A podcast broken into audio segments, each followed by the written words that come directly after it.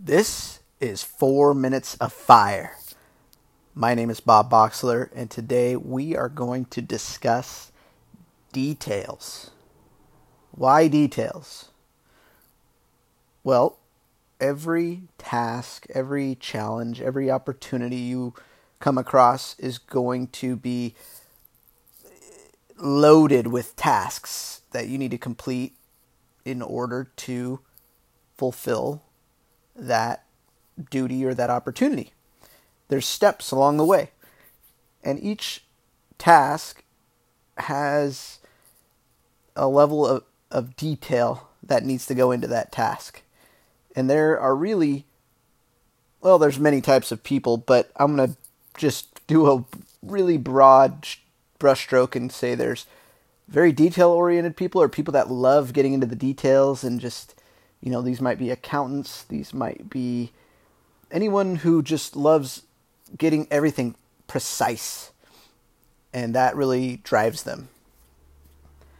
They might be the detail oriented people. And then there are people who are very high level and like to do the creative, high level stuff. They can see workflows almost like black boxes, like A works with B, but a talks to C and B delivers to C and that kind of thing. They they work on this high level and they don't want to get into all the details. That's their personal preference. Two different kinds of people. And me personally, it's it's very important that we understand the kind of thinking we enjoy doing, the kind of people that we are. And I, for instance, am aware that I am a I enjoy the high level scheming, the high level planning, the the more the quarterbacking role in any task or project.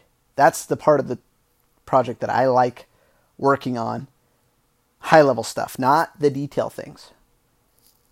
However, I'm acutely aware that I'm very, very aware that at my point in my journey, there are a huge amount of times that I'm going to, even though I don't like it, I'm going to have to bear down and spend the time working on the minor details to make sure they are perfect. You have to take a step back and understand what is really important today, right now. And when it's only you on the team, when you don't have any employees or partners to do it for you, or you can ask them to do it, because maybe someday you do have that capability and you know their strengths are to work on details. That's why you maybe brought them onto the team.